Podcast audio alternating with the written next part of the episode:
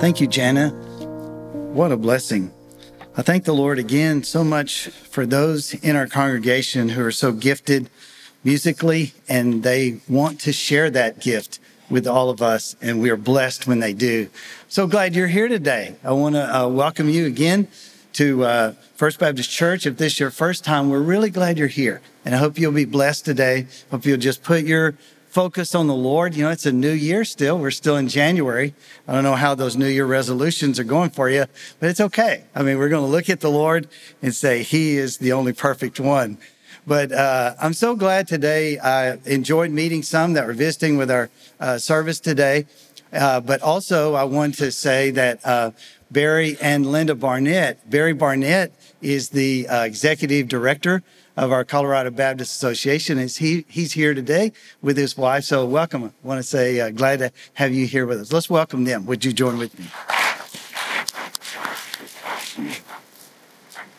And uh, Barry, if you don't mind, at, when I read the scripture, after I finish, if you would ask God's blessing on the service today, look forward to it. Do you know that on April the 12th, 1934, so we're reaching back, April the 12th, 1934, the Mount Washington Observatory in New Hampshire experienced a super hurricane with wind gusts clocked, get this, at 231 miles an hour. Could you just stand there and take that if it was blowing 231 miles an hour?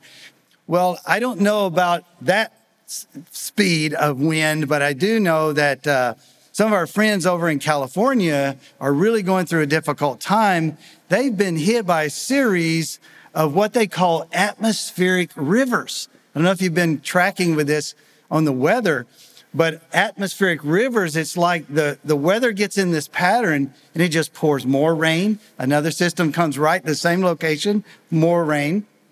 They've had uh, at least nine different atmospheric rivers with two more to come. So uh, just imagine what that would be like to have. Now they're experiencing floods and landslides and so forth. But I wish I could promise you that if you'll just trust Christ, you're not going to have a storm. You'll never have anything hard blow through your life. But you know what? That wouldn't be accurate. It wouldn't be true. So God wouldn't want me to say that because Matthew, Mark, and Luke all record a time that a terrible storm blew through.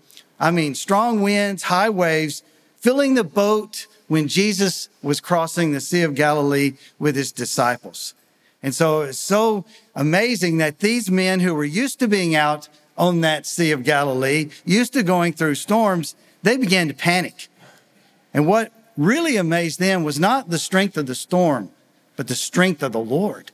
Whenever he could stand up in the boat and say, Peace be still, and the storm quiets right down. I don't know if you've ever had the Lord do that.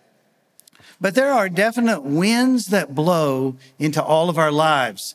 We're in the book of Ephesians. We're going to be in chapter two, but I want to share a verse from chapter four with you that talks about growing up in Christ. This whole letter is written that we might grow in Christ. If you've received Christ, if you trusted Christ, if you said, Lord, I will follow you, then you are in Christ. And that's what this whole theme is about is being in Christ. But the reason Paul was writing a church in Ephesus, a Gentile church, was so that they would grow in Christ. And the Lord wants you to grow in Christ. He doesn't want you to stay static and stationary.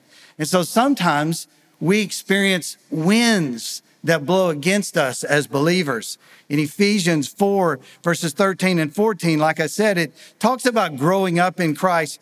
But one of the things it says is so that we may no longer be children tossed to and fro by the waves and carried about by every wind of doctrine, by human cunning, by craftiness and deceitful schemes. So the Lord is saying, I want to solidify who you are in your personal walk with the Lord so that whenever you go through a strong storm, you're not blown off course. You know, speaking of storms and storms that are now hitting the West Coast, have you ever seen any of the redwood trees? Even the giant sequoia redwood trees. They're amazing. There's one tree out there called the General Sherman. It's 275 feet tall, 275 feet tall.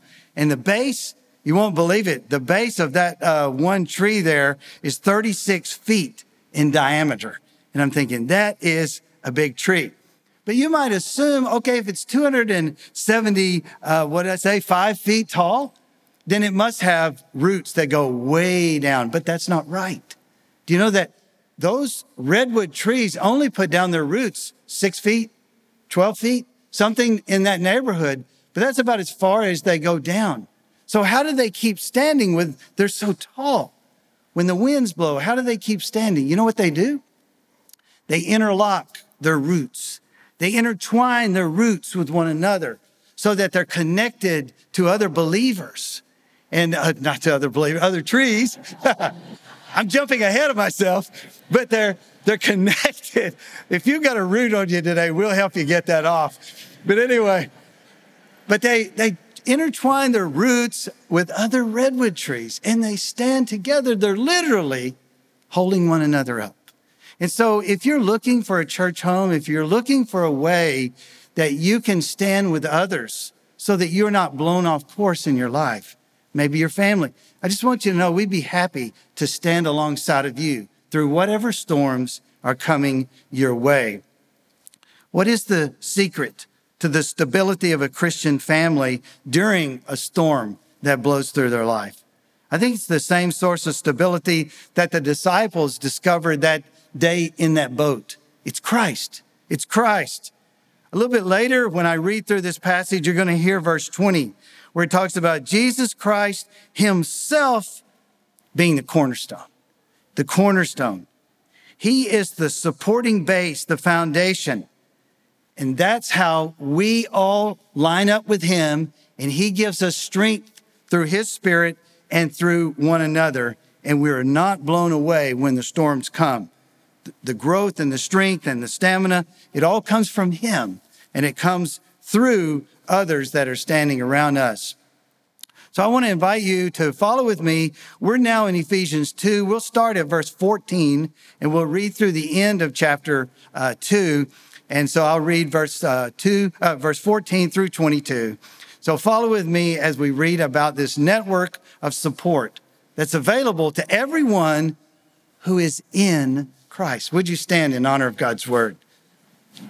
Chapter 2 and verse 14.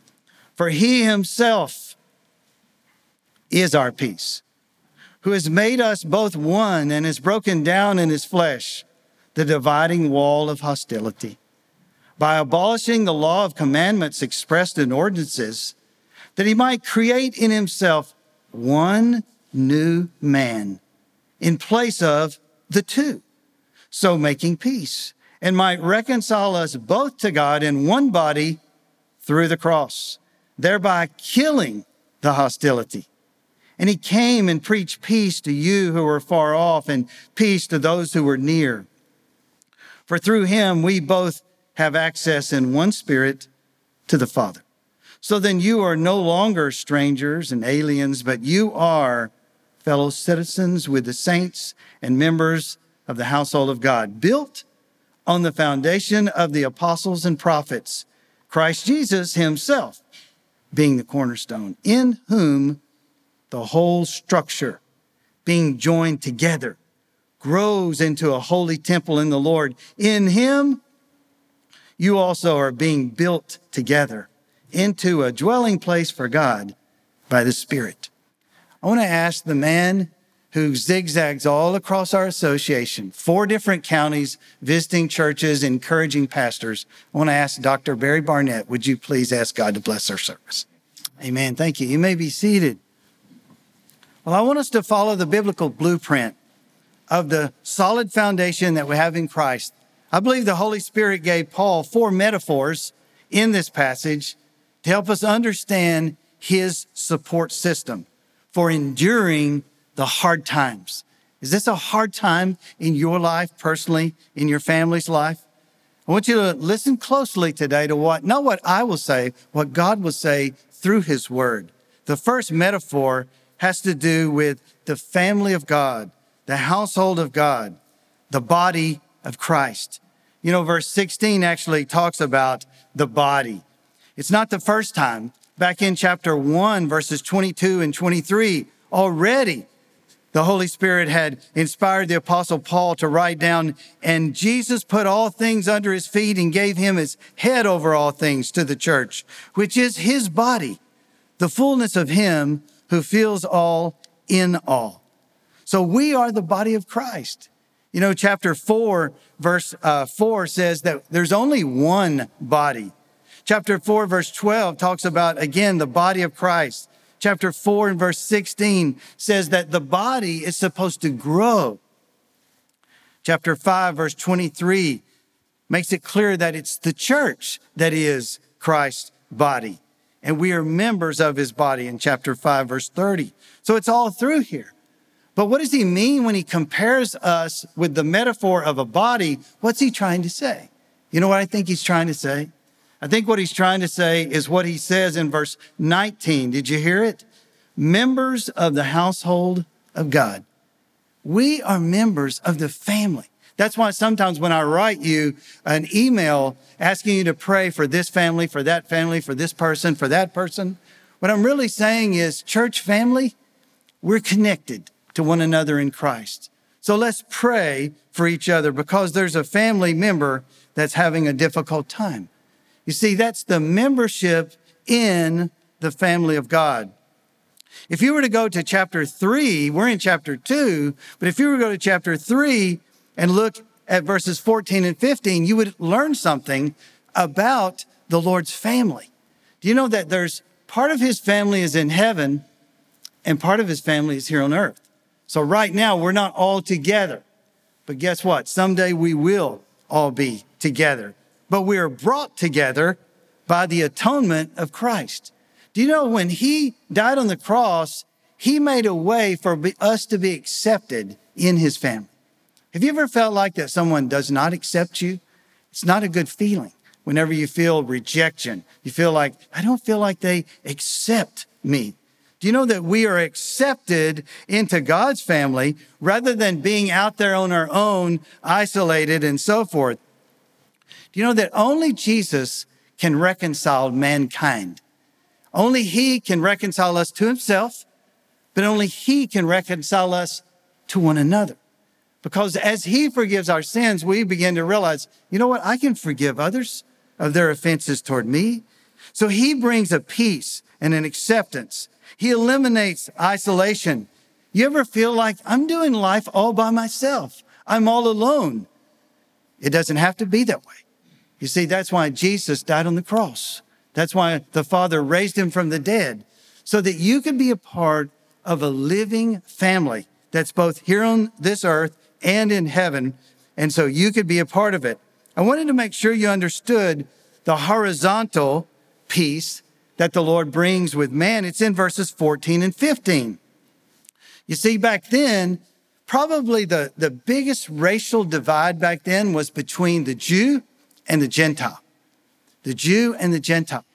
But look what he says happened whenever they both bow their knee before the Lord and they both ask the Lord to forgive them. Guess what happens? It's incredible.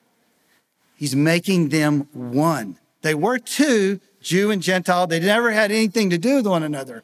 But through Christ, when they both come to him, guess what happens? Suddenly, something powerful takes place. That's what only can happen through Christ. So I think that's amazing that we find that kind of peace and that kind of acceptance, you know, when we come together at the foot of the cross. But verses 16 and 17 talks about the vertical peace, the vertical peace that we have with God. When he talks about we're reconciled with the Father through the perfect, sinless sacrifice of Christ on the cross. How can God just forgive you? How can he just forgive me? because the debt, the punishment for your sins and my sins, it's already been taken care of. Jesus never sinned. He didn't deserve to die, but he died on the cross. And that's what these two verses, verses 16 and 17, are trying to talk about that he might reconcile us both to one another. Well, yes, but in verse 16, and might reconcile us both to God in one body through the cross thereby killing the hostility. And he came and preached peace to you who were far off and peace to those who were near. Talking about the Gentiles, talking about the Jews. Both needed forgiveness. Both needed reconciliation to God and to one another. But how can that happen? It's not through some kind of social engineering. No, it only comes whenever we both come through the shed blood of the Lord Jesus Christ. You know, I think that's why it's valuable that we, as a church family, we have people of different generations. We have people with different ethnic backgrounds. We have people in our church who make different amounts of money in the work that they do. We have some that are married and some that are single. It's amazing all the different people that the Lord brings together into one family of God. So through Christ, we have acceptance in the family of God, but that's not all that helps us make it through the storms of life. There's something else. I believe that we also, he reaches across a fragmented world. Some of you know that I've been going to Ethiopia several years in a row. I think this summer we're going to go to Japan. And then uh, hopefully in the fall, we'll go to Nicaragua. But what is it that could take a fragmented world, so broken, so rebellious, and so forth? What is it that could bring nations together? Only one place we can come in one accord the kingdom of God. Only in the kingdom of God can we all come together. So the second metaphor is found in verse 19. He says, You are fellow citizens, citizenship in the kingdom of God. Keep in mind, Paul is writing not to Jews, he's writing to Gentiles. The church in Ephesus was a Gentile church. So at that time, what they really prized was citizenship in Rome. Oh, if you could just be a citizen of Rome, you had it made. But many of these were not citizens of Rome, but they, on a deeper level, they were not citizens of the Lord's kingdom.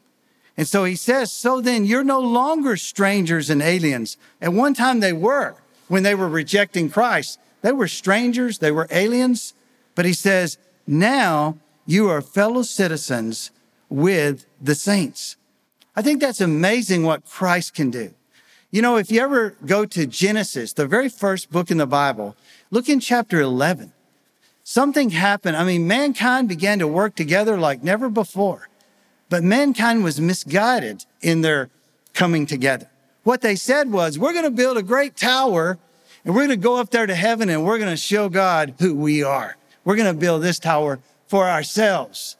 And so the Trinity, the Father, Son, Holy Spirit, saw what mankind was doing. It said, this is not a good kind of oneness. This is not a good kind of coming together. So he caused those nations to be fragmented in Genesis 11, 1 through 9. The fragmentation of the nations. So, when did the nations ever come back together? Read Acts chapter 2. After Jesus died on the cross, after he was placed in the tomb for three days and rose again from the grave, then ascended back to the Father, he sent the Holy Spirit to come. And whenever the Spirit of God descended on the body of Christ, you won't believe what happened. There were people there from the, the then known world. Every nation, it says in Acts chapter 2. You can read about it in verses 5 through 12. They couldn't believe it because they were hearing these Christians talk about God in their own language. And they were saying, These guys don't speak our language, yet we're hearing it in our language. You know what God was doing? He was bringing the whole world together under His lordship, under His kingdom. And I thought, Thank you, God, for that unity that is possible whenever people turn to the Lord. So we know that now we're waiting, right? We're waiting on the coronation that will come from the nations. Because right now, the whole world, all the nations across the world, they're not all honoring Christ, but one day they will. Zechariah talks about it in Zechariah 14 and verse 9. There'll be troubled times before it ever gets to that point but I just want you to know that there's great hope.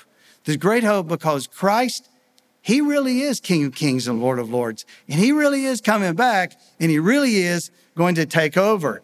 I wanted to make sure that you understood something from Philippians chapter 3 because perhaps you know in your heart of hearts, I'm not a part of God's kingdom right now. I know it because I'm rejecting His authority.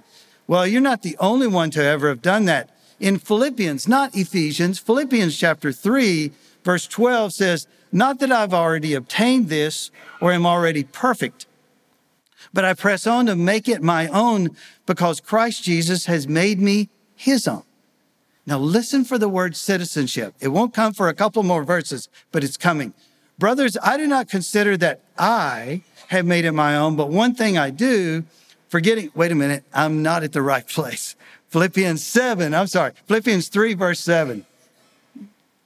See, I've been celebrating with my daughter in Dallas this weekend. I'm all confused today. Okay, going up to 7. Man, that ain't it either. 317 okay well let me just read it from there because i put it right on there. Anyway brothers uh, join in, in in imitating me and keep your eyes on those who walk according to the example you have in us. For many of whom i have often told you and now tell you even with tears walk as enemies of the cross their end is destruction their god is their belly and they glory in their shame with minds set on earthly things. But our citizenship, so he's contrasting who they are, our citizenship is in heaven. And from it, we await a Savior, the Lord Jesus Christ, who will transform our lowly body to be like his glorious body by the power that enables him even to subject all things to himself. Isn't that amazing? But you have to understand that not everyone is in God's kingdom. Not everyone is a citizen of the Lord's kingdom. And that's why he's contrasting. It says some people have a different vision. Some people have a different lifestyle. Some people have a different attitude. Some people have different loyalties and values. Some people have different beliefs and a different destination because of those beliefs. But what he's trying to say to these people now in Philippi, he's saying to them, listen, Christ's kingdom offers mentors, mentors worth imitating. Christ's kingdom offers a savior worth anticipating. Just like that song we sang earlier about the Lord coming back, the same verse that Marcia read about Christ's coming. That is our hope. And so that's why we're so excited to say, you know what? I'm anticipating a better day when his kingdom will be fulfilled but also his kingdom offers a cause worth participating in. You see, we've already seen the acceptance in the family of God, how we are brought together no matter what our ethnic background, what country we come from. We are brought together in one accord within the kingdom of God whenever we say yes to Christ. But there's something else.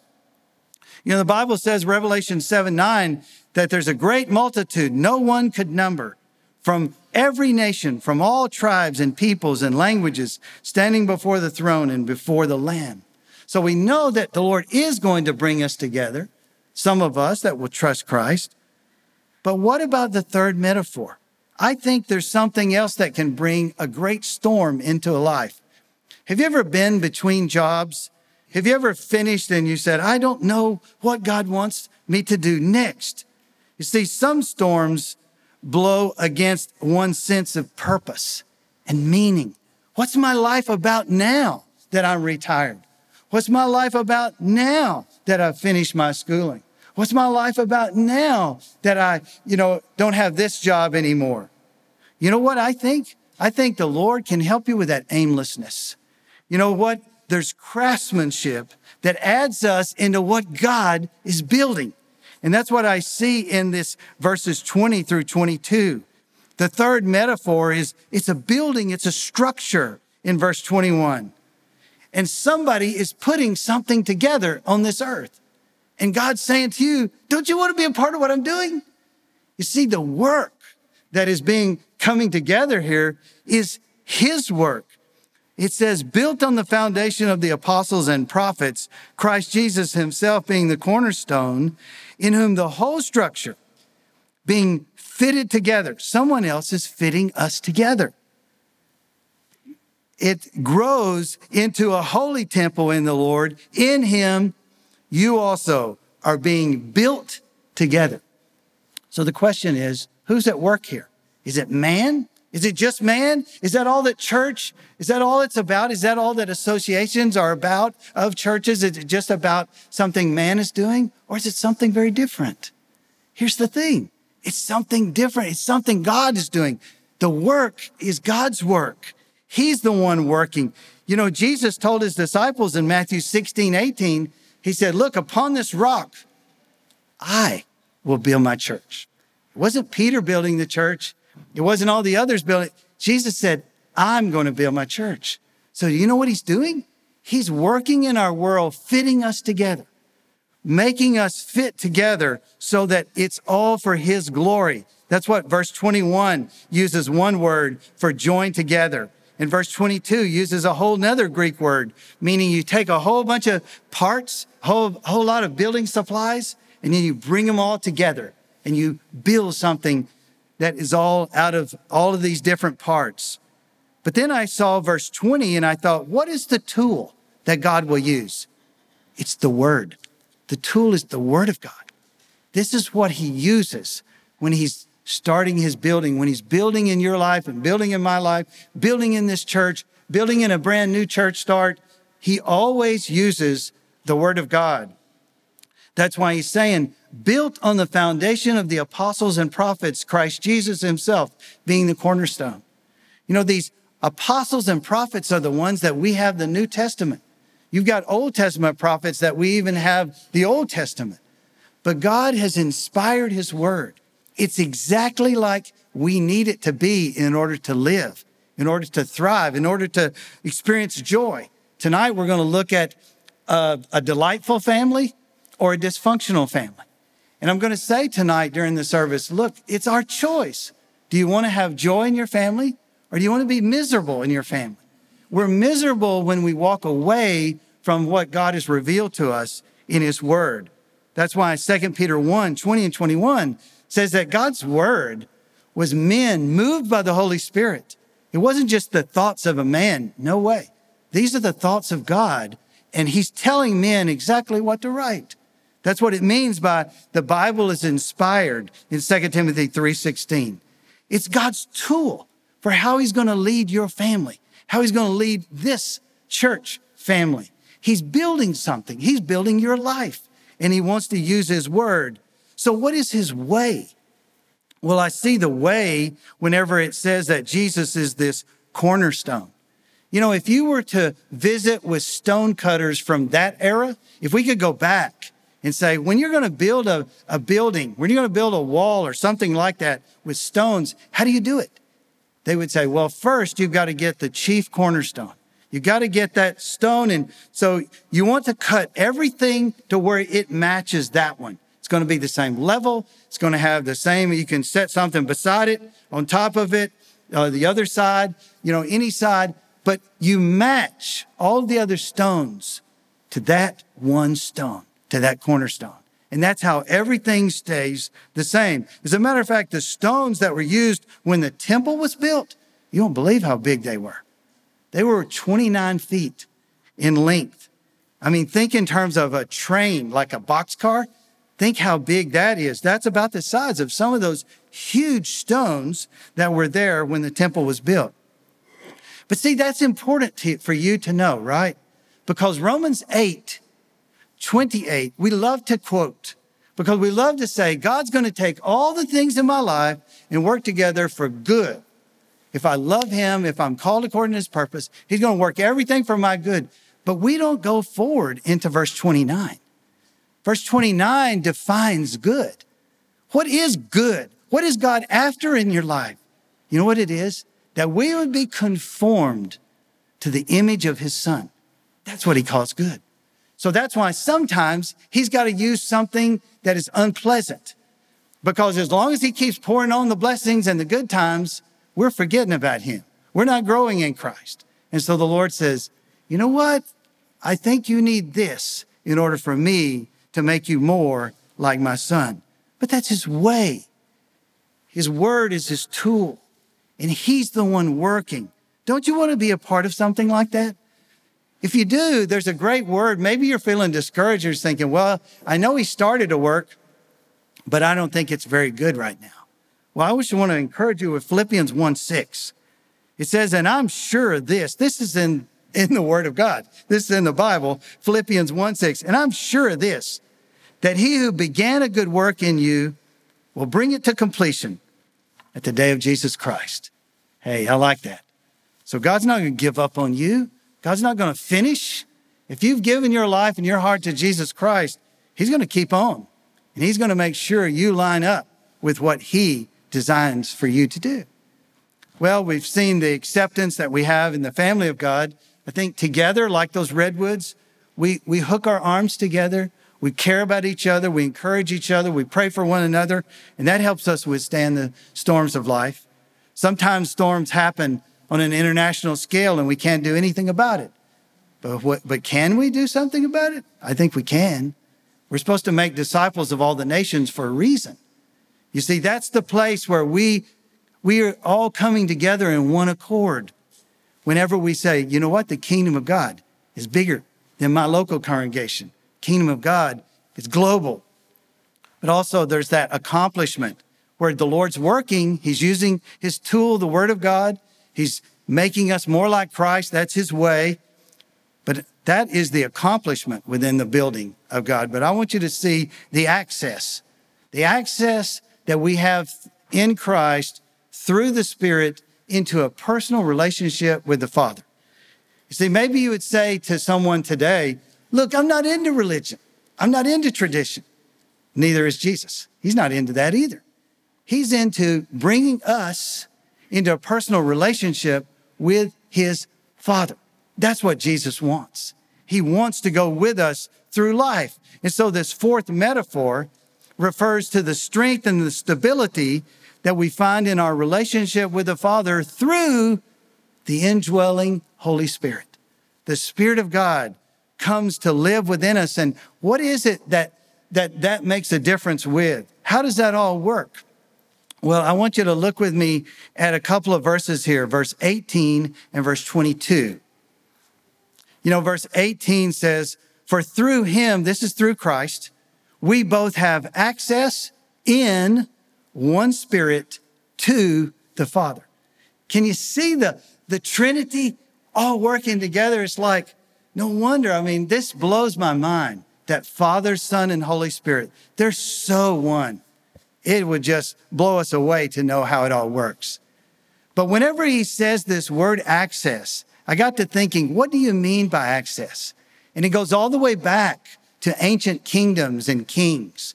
You see, back then, you didn't just waltz into a palace and say, I want to, I demand to talk to the king. No, you would probably be put to death out there, jailed out there, told to go home, whatever, but you would never get in there into the throne room where he was. But there was one exception.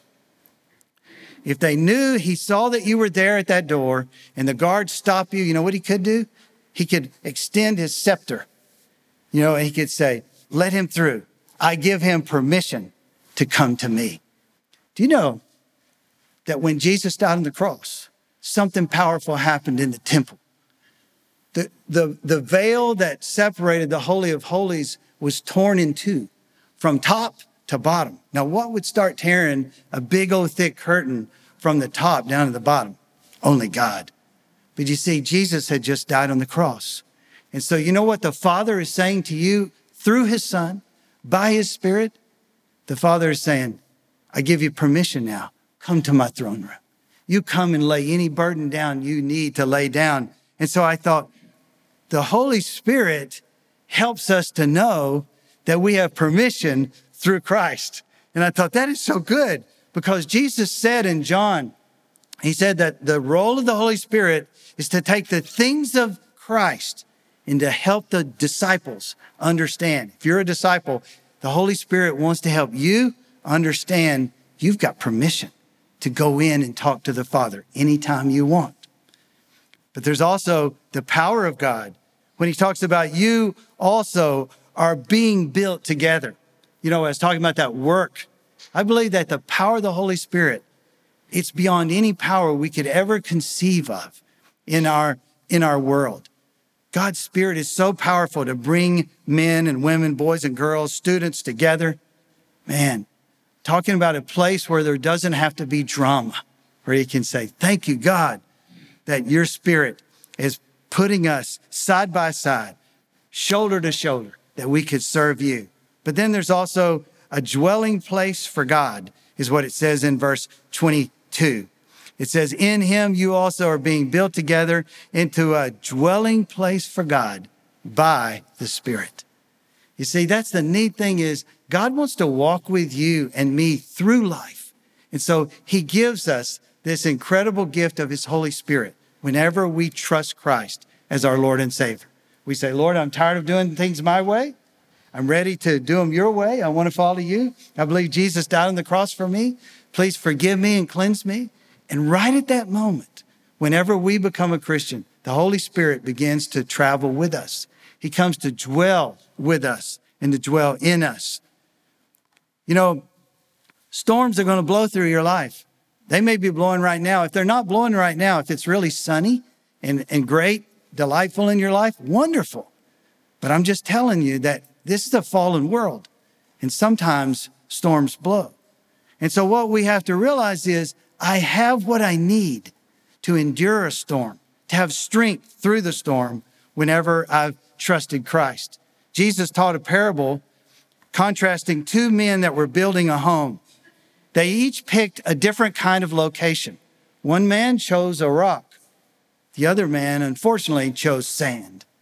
And the man that built his house on the rock, well, a storm came and rains fell, wind came, beat against the house, and, the, and that house, it stood because it was on a rock. But you know what happened to the man that built his house on sand? Because he picked a wrong kind of foundation rather than a strong kind of foundation, it all fell. And what's amazing is the storm is described identically. The same storm that hit the man's house on the rock hit the man's house on the sand. And yet one man's house stood and the other man's house went down. What is the secret to withstanding when the storms of life blow? And they will, for Christian and non Christian. Through repentance and faith and surrender to Jesus Christ, we stand strong through the storms of life. We stand strong for many reasons. I've only introduced you to four of them today, but we stand strong because He places us as a member within the family of God, and we have peace. We have acceptance. We have acceptance being in his family. But also, he gives us hope that someday, right now, he's making a better man. He's not making a better world. Don't get misguided. No, he's making better men and women, boys and girls, students. He's making us better right now. But someday he will come back. And that is the hope that we have, that he will return to make this a better world. And there's craftsmanship in the building of God, meaning my life has purpose. My life has meaning. It, your life is very valuable and important. God put you here for a reason. But also, we have great power through our personal relationship with the Father because He places the powerful Holy Spirit to within us so that He can empower us when we're going through storms. I want to invite you to stand with me. I want to ask you have you asked Jesus Christ to be your Lord and Savior? Have you ever said, Lord, I'm going the wrong direction? I want to turn from that and I want to walk in the direction of Christ. That's what I want to invite you to do today to say, Lord, I am tired of living for myself. I realize I've gone off track. I want to come back and follow Jesus. I know that He died for me on the cross. I want to trust what He did. His work was perfect, sinless, sinless sacrifice. So let's ask the Lord to guide us during this time. If there's a decision you need to make about trusting Christ, I'd be happy to talk with you. Lord, thank you that we have this time at the end of our service where we can just extend not our invitation, but your invitation. You're inviting people to be a part of your family. You're inviting people to come and come underneath your kingdom. You're inviting people to realize that you have a place for them in the great work, the great structure and building that you're building. You're inviting people, best of all, into a personal relationship with the Father through Christ by your Spirit. Wow. So, Lord, if there's anyone here that still has not done that, I pray that during this time of invitation, you give them the courage, give them the freedom, give them the peace to do that, that they could trust Christ this day. In Jesus' name we pray. Amen.